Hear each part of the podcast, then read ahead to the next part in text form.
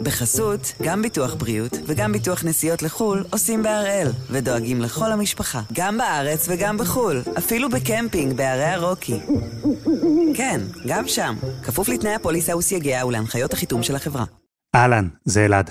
נהוג להגיד שאנחנו בפגרה עד אחרי החגים, אבל זה מדויק רק חלקית, כי אנחנו לגמרי עובדים על פרקים חדשים ומעניינים שיעלו כאן כבר בקרוב.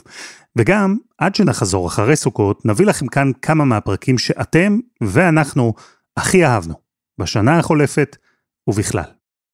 היום על מאיר שלו, שלוש שיחות שערכנו עם אנשים שהכירו את היצירות, ולא פחות חשוב, הכירו את האיש, שהיה אחד הסופרים הגדולים והאהובים ביותר בישראל. הפרק שודר ב-17 באפריל. אני לא יודע לומר לכם כמה זמן, בטח דקות ארוכות, אולי אפילו שעות. ביליתי מול המראה כשהייתי ילד בניסיון להצמיח לעצמי גומות חן. מה לא עשיתי שם? תקעתי אצבעות בלחיים, עשיתי כל מיני קיבוצים מוזרים עם העיניים, עם הפה, עם האוזניים, לא הלך. אין גומות, סתם חיוך רגיל.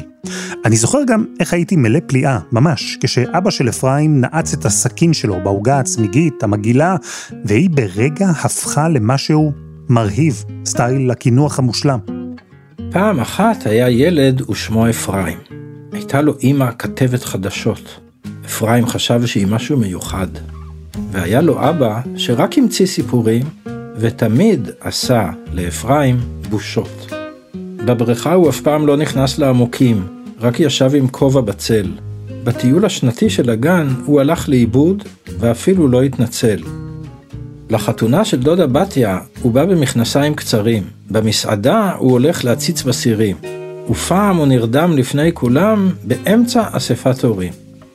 במשחק כדורגל הוא תפס את הכדור בידיים, ולבן שלו הוא נתן את השם הנורא אפרים. זה קולו של הסופר מאיר שלו, שהקריא את אבא עושה בושות בפלטפורמת ספרי אודיו והספרים הדיגיטליים סטוריטל. לא מעט שנים עברו מאז, מאז שהספר יצא לאור.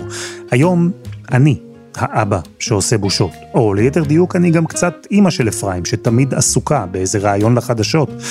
גם הילדים שלי כבר מכירים את זוהר שרוצה גומות חן, או את הקינה נחמה. הם עוד יכירו ודאי את עשיו ואת רומן רוסי, יונה הנער, ושתיים דובים. הם יגדלו כמוני, על כל אלה. ואתם יודעים מה? אולי גם הילדים שלהם. אז הפעם אנחנו עם שלוש שיחות על סופר אחד, מאיר שלו, שהלך השבוע לעולמו.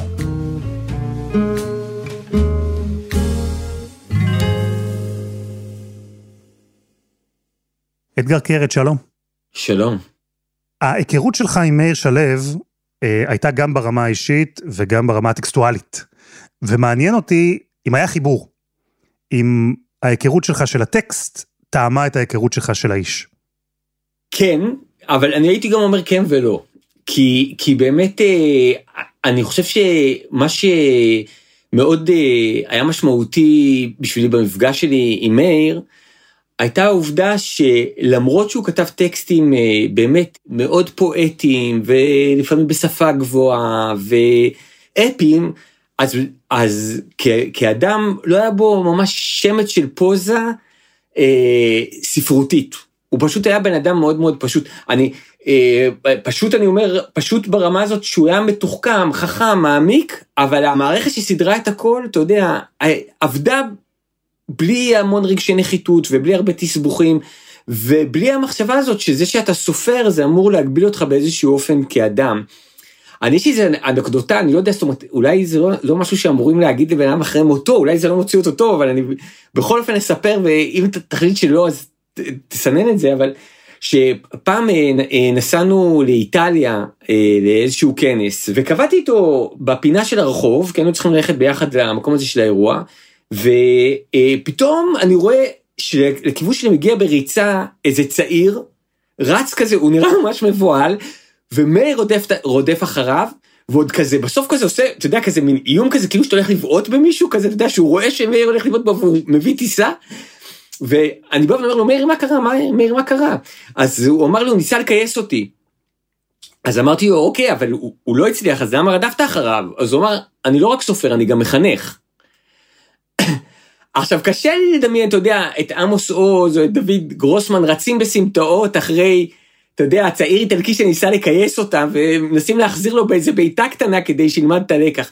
וזה באמת היה מאיר, זאת אומרת, הוא לא חשב שהכתיבה שלו, היא דורשת ממנו איזשהו סוג של אה, התנהגות אחרת. אה, אה, הוא תמיד היה ישר וישיר והגון, ואני ככותב, זה העמיד אותי תמיד במקום מאוד מאוד טוב, כי כשהייתי שואל אותו שאלה, אז הייתי יודע שאני אקבל את האמת שלו כתשובה. שום דבר לא מעודן ולא אה, מנומס, אלא פשוט מה שהוא חושב.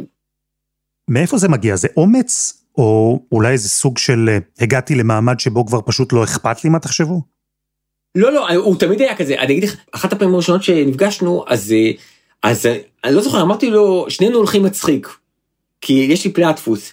אז הוא אומר, כן, אבל יש גם סיפור. אז אמרתי, מה הסיפור? אז הוא אמר, חיילים שלי ירו לי בתחת, ואז היה צריך לקצר לי את הרגל בכמה סנטימטר. אז הוא אומר, אתה רואה, חייל גיבור, וצחק. עכשיו, אתה יודע, עכשיו, מישהו אחר, אתה יודע, אדם, סופר, ראש ממשלה, ישר היה אומר, אני הייתי קצין בסיירת מובחרת. השתתפתי בהרבה פעולות, אתה יודע, לא היה בוער לו להגיד לי שכבר שירו בו זה היה חייל שלו, כאילו, אתה יודע, אני אומר, היה בו איזשהו משהו שמשוחרר מאגו באיזשהו, באיזשהו אופן, בצורה שהוא דיבר.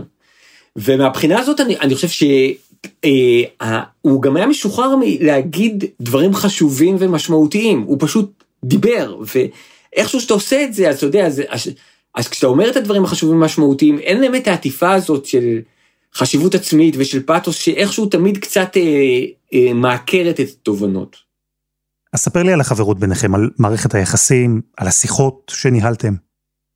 אז תראה, קודם, קודם כל אני חושב, הוא, הוא, היה, הוא היה קצת כמו מורה מהבחינה הזאת, שנניח אם אה, הייתי מגיע לאלוני אבא, או אם הייתי פוגש אותו במקום בטבע, אז פשוט, אתה יודע, זאת אומרת, היינו הולכים, והוא היה אומר, אתה רואה את הציפור הזאת?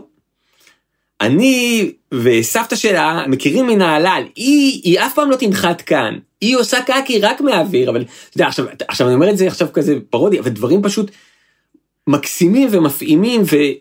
ופשוטים על העולם שבו אנחנו גרים, ואתה יודע, עכשיו זה גם יכול היה להיות סיפור, וזה גם יכול היה, המכונית שלו מניע, אתה יודע, אה, האופנוע שלמה אין לו רוורס, אבל, אבל בעיקרון, בעיקרון זה, זה תמיד היה משהו שהוא היה מאוד מאוד חושי, והוא, ואיכשהו הוא בסוף היה מוביל למשהו היסטורי. זאת אומרת, באמת, אה, היינו יכולים אה, לקנות פיתות אצל שכנה, שאתה יודע שהיא, לא יודע, ערבייה או דרוזית, והוא היה מספר לי עליה, ואתה יודע, ואחרי עשר דקות הוא גם היה מספר לי על התקופה העות'מאנית, ושאז באמת אה, הטורקים היו כאן, והם לא יכלו להכין את הפיתות כמו שהם מכינים, אבל הכל כאילו היה, היה יוצא מהקונקרטי, ונפתח באמת אה, להיסטורי ולכללי, ומבחינתי זה באמת היה, היה, היה סוג של מנטורינג כזה בסגנון קראטה קיד.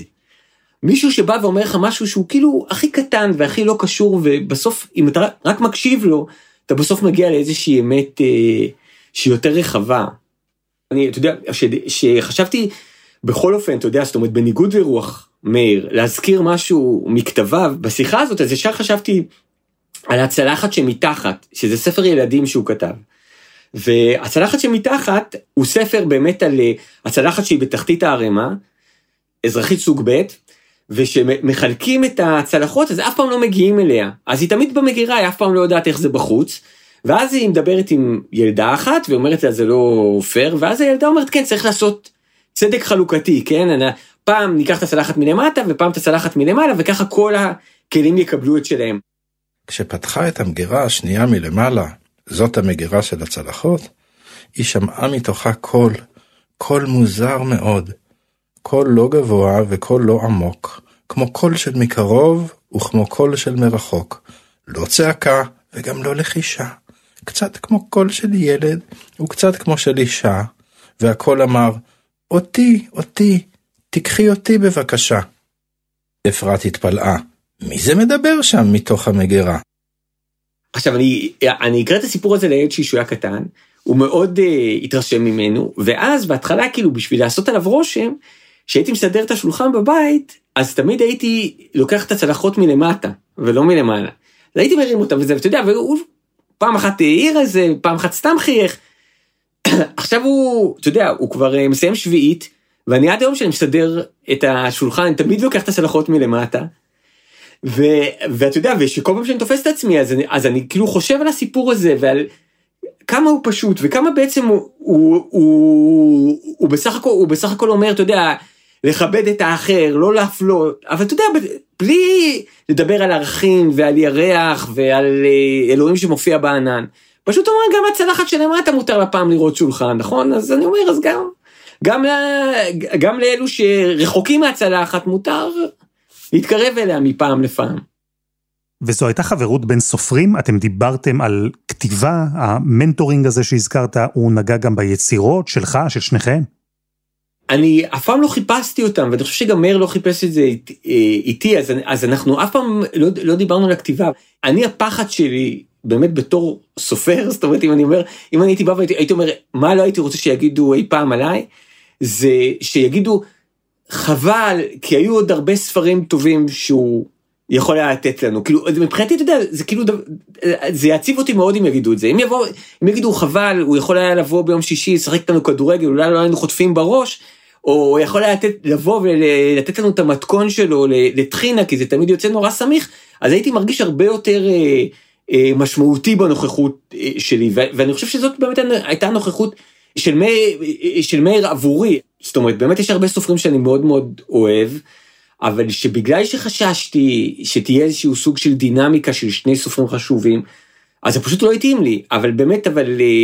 אבל מאיר, אני חושב שהפעם הראשונה שהוא רצה שניפגש, הוא לא אמר לי, אה, אני עובד עכשיו על טריורגיה, אתה יכול אולי לעזור לי עם החלק השני, הוא אמר לי, אתה מכיר חומוס טוב בתל אביב?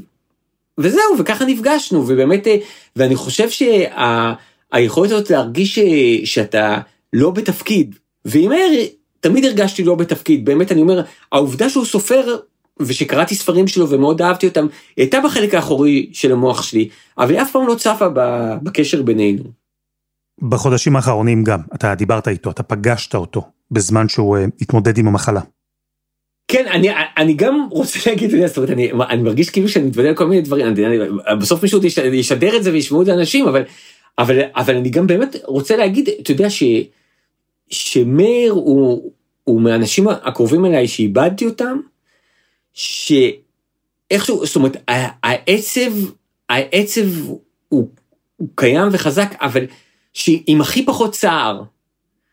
כי, כי היה משהו, גם באופן שבו הוא קיבל את המחלה, ובאופן שהוא דיבר על זה, שאתה יודע שבעצם, אה, ש, ש, שזה שלל ממך את האפשרות אה, להפעיל איזה פאתוס, אתה יודע, אתה בא ואתה אומר, אני לא יכול, אני לא יכול לבכות עליו אם הוא לא בוכה על עצמו, אתה יודע, זאת אומרת, באיזשהו מקום, היה משהו בפרידה שלו כל כך, אה, כל כך אה, יציב ובשליטה, זאת אומרת זה לא, זה בן אדם שהוא בא ואומר אוקיי עכשיו הגיע הזמן שלי אני קם ואני יוצא.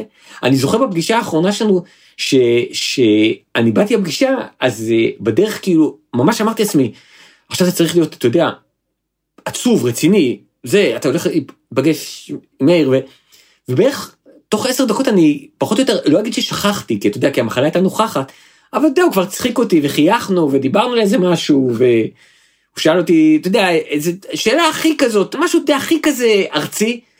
וכשיצאתי מהפגישה, כאילו הייתי באנרגיות אחרות מאלה שבאתי.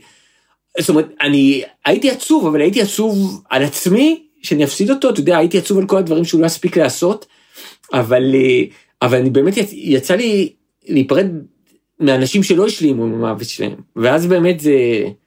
זה הרבה יותר קשה, ומהבחינה הזאת, אגב, זה, זה גם עוד איזה משהו ששמתי לעצמי בקלסר, שאמרתי לעצמי,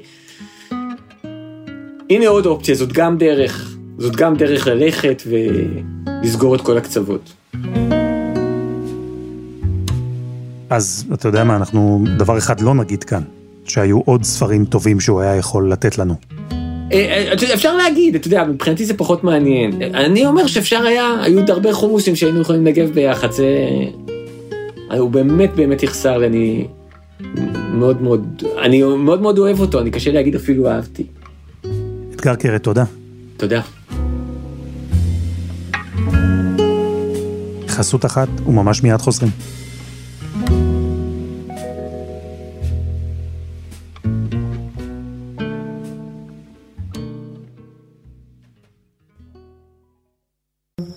בחסות, גם ביטוח בריאות וגם ביטוח נסיעות לחו"ל עושים בהראל, ודואגים לכל המשפחה, גם בארץ וגם בחו"ל, אפילו בקמפינג בערי הרוקי. כן, גם שם, כפוף לתנאי הפוליסה וסייגיה ולהנחיות החיתום של החברה. הנשיא לשעבר ראובן ריבלין, שלום. שלום רב אה, לכם, אה, ימים לא פשוטים, הלך מאיתנו עוד אחד מגדולי סופרינו, מגדולי יוצרינו, וכשאני מדבר גדול אני מדבר בקנה מידה עולמי. ספר לי על ההיכרות שלך איתו ועם הטקסטים שלו. הבט, אני מאוד מאוד מאוד מאוד אוהב לקרוא, משחר נעוריי. הסיפורים מאפשרים לברוח ממה שאתה עכשיו או באותו רגע, ולפגוש את עצמך במצב שהייתי קורא לו תודעה אחרת. ויש לפעמים שזה מצב הכרחי לאדם. לאדם שנמצא בעשייה ובמחשבה שמטרידה אותו כל היום. מאיר, מאיר שלו, היה מסוג הסופרים שבסיפוריו לא זאת מלבד שהוא מקים לחיים דמויות וסיפורים ובאמת דמויות נפלאות וסיפורים משונים, רציניים, פעמים רבות עם חוש הומור, אלא שהוא גם מציל את הקוראים שלו ומאפשר להם, אולי באמצעות הסיפור, לרדת לעומקה של נפשם ולפתוח, לפתוח ממש את ליבם לפנינו הקוראים.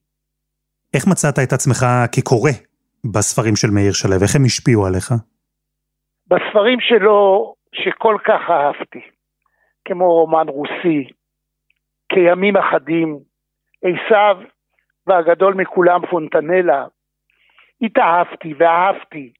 אני בכיתי ושנאתי, שמחתי וצחקתי, וגם, כן, גם התאבלתי.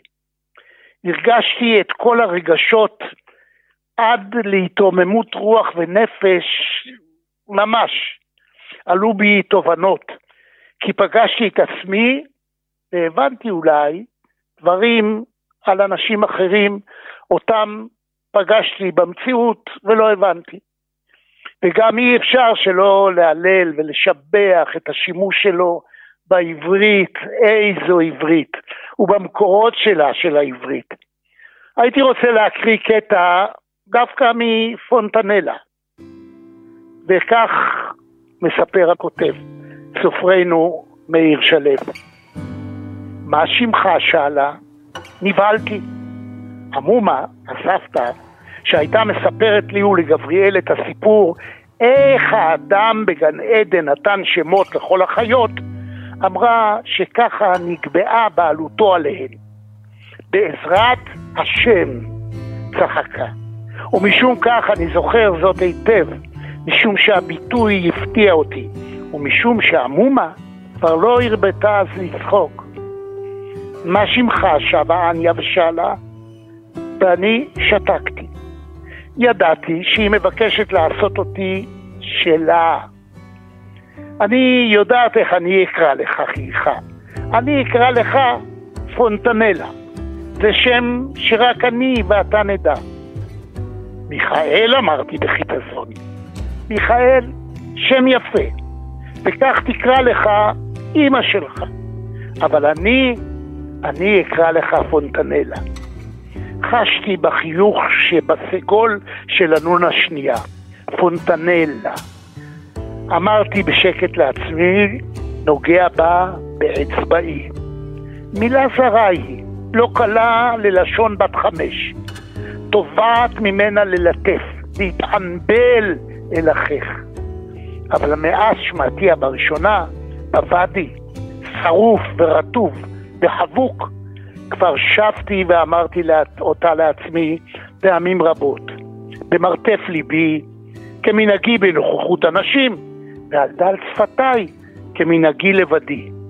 בחצר, בשדה, בלכתך, בדרך, בלילה במיטה, וכבר יכולתי לבטאה כהלכה כמוה, כולל החיוך. וכבר אז, על אף גילי הצעיר, חשתי שפרט לסגולתם של השמות לסדר את העולם ולהרגיע את יושביו, בשם הזה יש, יש גם אהבה. זה מאיר שלו, זה יצירותיו. אלה הם הדברים שריתחו מאות אלפי קוראים בעולם, אולי מיליונים. זו לא הפעם הראשונה שאתה מקריא סיפור של מאיר שלו, הקראת כבר את אה, פנדה יוצאת למרעה, אתה הקול של הספר הזה בגרסת האודיו שלו. הנה פנדה. היא גרה במושבה על יד הכרמל. היא עוד קטנה, אבל הראש שלה כבר מלא מחשבות. עכשיו למשל, היא שואלת את עצמה, מי אני? והיא גם עונה לעצמה, אני פנדה. אמא שלי היא כלבת רועים, אבא שלי הוא כלב רועים, אז אני גורת רועים. עד שפנדה תגדל... כשהיית נשיא, הקראת לילדי ישראל גם את אבא עושה בושות. למה בחרת לעשות את זה? להקריא ספרים של מאיר שלו דווקא? קודם כל השפה שלו הנפלאה אשר כבשה אותי. דבר שני, אני מקריא מפעם לפעם, משום שאני לא יודע לכתוב כמוהם. כשאני מקריא, אני מרגיש כאילו אני אולי חלק, משלה את עצמי, כאילו אולי אני חלק מאותו עולם, ואינני חלק מאותו עולם. נפלתי לפוליטיקה. נפשי היא נפש מאוד הומנית, מאוד יצירתית בכל מה שמובן בהבנת הקריאה, אבל לא ביצירת הקריאה. קטונתי. קטונתי באלפים וקטנו רוב הפוליטיקאים בארץ מהיכולת להגיע לרוממות הרוח ששמו בשפה העברית אותם יוצרים גדולים ונפלאים שהיו גם הוגי דעות. זה מאיר שלו, זה יצירותיו. ואספר לך סיפור.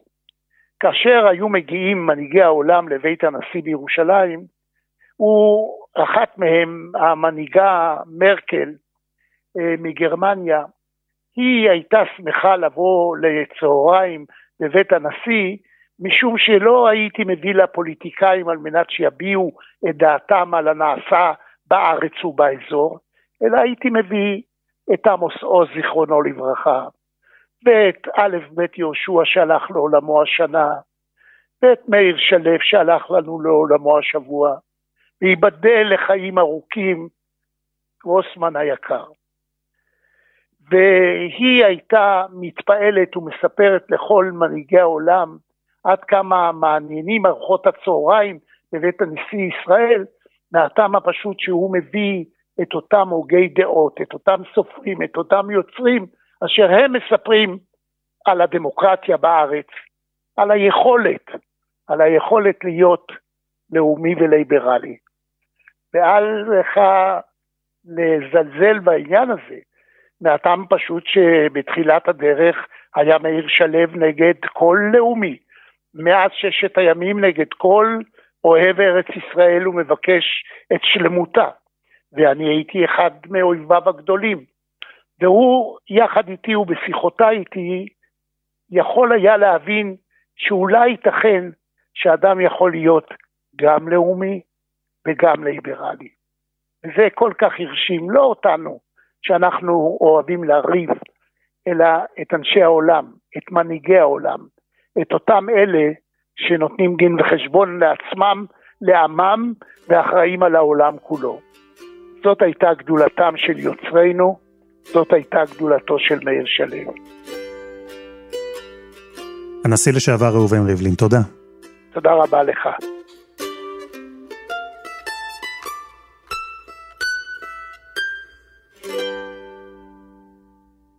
דורית רביניאן, היי. אהלן, אהלן. תקני אותי אם אני טועה, אני מניח שההיכרות הראשונה שלך הייתה עם הטקסטים של מאיר שלו, לפני האדם ולפני שבעצמך הפכת לסופרת. כן, בטח. כנערה אני הייתי אה, שקודה ומאוד אה, מאוד אה, מסורה לכתבים של מאיר. אני ממש זוכרת את עצמי בתור נערה מעתיקה עמודים מרומן רוסי, מעתיקה עמודים של נבוקוב, של אה, תומאס מן, של א' ב' יהושע, של גרוסמן, מעתיקה כדי להרגיש את הגדולה באצבעות, להרגיש מה הם הרגישו כשהם כתבו את השורות האלה. כדי ליצוק משהו מזה באצבעות שלי. והאמת היא שלימים כשפרסמתי את רומן הביקורים שלי, אה, אמרו לי שאני מושפעת מגבריאל גרסיה מרקז, ולא הכרתי אותו, הכרתי את מאיר שהושפע מגבריאל גרסיה מרקז. אז בעצם אני צאתה אה, מאוחר יותר בשרשרת הזאת. אז באמת אה, למדתי, פענחתי את הסוד, כמו להריץ בהילוך איטי את התנועה של הקוסם, כדי להבין איפה הוא הטמין את השפן שהוא שולף, להחזיק נשימה של איזה זולת זר שקורא, להחזיק אותו בגרון, לא לתת לו ללכת לישון, לא, לא לאבד אותו. אז uh, הייתי צריכה ללמד את עצמי איך עושים את זה, והיו לי מורים נהדרים, ביניהם מאיר ועשו ורומן רוסי, הם, הם ספרים ש, שממש ממש הפכו להיות uh, מה, מהרקמות של האצבעות שכתבו את הרומנים שלי. זאת אומרת, אני הפנמתי את הכוח כדי ללמוד את הכוח. אז מה סוד הקסם? איך מאיר שלו הצליח להוציא את אותו אה, שפן מהכובע? סופר טוב הוא לא רק מספר מה, הוא גם יודע להלחין את התחביר של המשפט והמוזיקליות של uh, העברית של מאיר היא פשוט uh, עבור כולנו, היעורים ותומים, יש ניגון בלחן של המשפט שלו, והוא מתנגן בנפש של הקורא באופן כזה שמתחוללת עליו אה, דרמה נלווית לדרמה הסיפורית, הפסיכולוגית, למתח של העלילה. הוא באמת באמת היה בעל מלאכה טוב. מרבים לדבר על התחקירים שהוא עשה בקרב אה, אומנים, אה, שזה גם חלק אימננטי מהתהליך. אבל ב, ב, בשאלות שמאיר הציג לסטטים ולבנאים וליונאים ולאופים, הוא הפגין גם את אותה קפדנות שהייתה לו כבעל מלאכה יוצר של סיפורים. הוא היה מאוד קפדן. ואחרי שנים כקוראת, כזו שהעתיקה ממש את הטקסטים שלו כדי להרגיש אותם באצבעות, אתם הכרתם, הפכתם לחברים. יש uh, קלישאה מוכרת כזו של לפגוש את הגיבורים שלנו, בדרך כלל זה לא דבר מומלץ. האמנם? איך זה היה עבורך עם uh, מאיר שלו? אתה יודע, אני ממש מסכימה במשפט הזה, והיו מקרים. בוא נגיד, ישבתי לארוחת בוקר עם רושדי, אני מקווה ש... שזה יישאר בינינו, ואתה לא אמור לראות uh, את הגיבורים שלך, את הדמויות הנערצות עליך, כשהן אוכלות קרוסון ופירורים נופלים על הזקן. אבל מאיר, יש לנו הרבה קילומטראז' שעשינו ביחד בעולם. היינו בהרצאות משותפות, בסימפוזיונים, בפסטיבלים, ירידי ספרות, אז היו לנו גם הרבה מסעות uh, מנקודה לנקודה, מעיר לעיר, ביבשות וארצות, אז הוא היה חברה מדהימה למסעות. הוא ידע לספר סיפורים עד אינסוף, וההשכלה שלו היא הייתה נדיבה ועמוקה, והלוואי על כל הגיבורים שאני נושאת אליהם עיניים, שהם יהיו כאלה חמודים. הצחיק אותי המון. ואיזה רגע ספרותי של מאיר שלו את אה, לוקחת איתך במיוחד? איזה קטע שלו נדבק אלייך ומלווה אותך עד היום? אז אני אקרא מתוך, מתוך בעיקר על אהבה, זה ספר מסות שמאיר פרסם uh, בעקבות uh, שנה שהוא היה סופר תושב באוניברסיטה העברית בירושלים. מאיר מספר על הספרים שהוא אהב וקרא ולמד, בעצם הסופרים שהשפיעו עליו. יש פה תיאור שהרבה פעמים כשאני הולכת ברחוב אני נזכרת בו, והוא מקופל בעמוד 83, הוא אומר כך: יש שאני רואה אישה יפה עוברת ברחוב, ואני חושב שאת הביטוי מן התנ"ך, מימינו יפול אלף ומשמאלו רבבה, צריך להעביר לכבודה ללשון נקבה. מימינה יפול אלף ומשמאלה רבבה.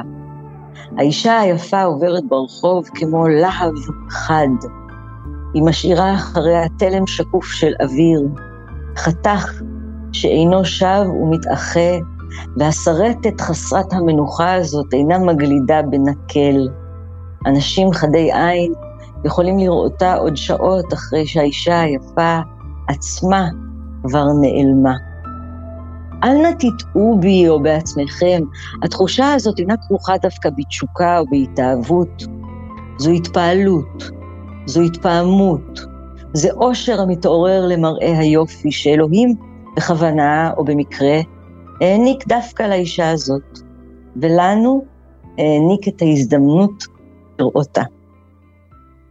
עד כאן מאיר שלו, ומכאן אני רוצה להגיד שההיקסמות הזאת, הנהייה הזאת בעקבות הכתבים שלו, זה לא דבר שנגמר ביום שהבשר והדם פג מן העולם, הולך לו לדרכו אל העולם הבא. היופי הזה שיש ביצירות שלו, זה דבר לדורות. ומי שעדיין לא הגיע אה, לספרים של מאיר, אני ממש מאיצה בו, מפצירה בו, מובטח לכם תענוג, עונג, משמעות, תחושת שייכות, ראייה חדשה אודות העולם, איזה מסך, וילון שיפתח ותוכלו לראות את היופי מחדש ולהעריך אותו מחדש. הספרות היא אוניברסלית, והספרות של מאיר ינקה גם מספרות העולם, כמו מן המקרא, והיטב היטב עשתה. דורית רביניאן, תודה. תודה רבה, אלעד, בהצלחה לכולנו.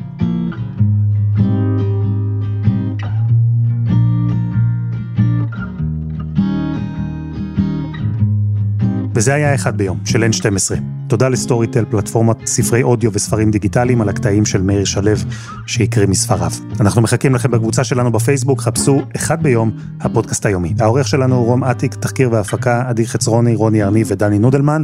על הסאונד יאיר בשן, שגם יצר את מוזיקת הפתיחה שלנו, ואני אלעד שמחיוף. אנחנו נהיה כאן גם מחר.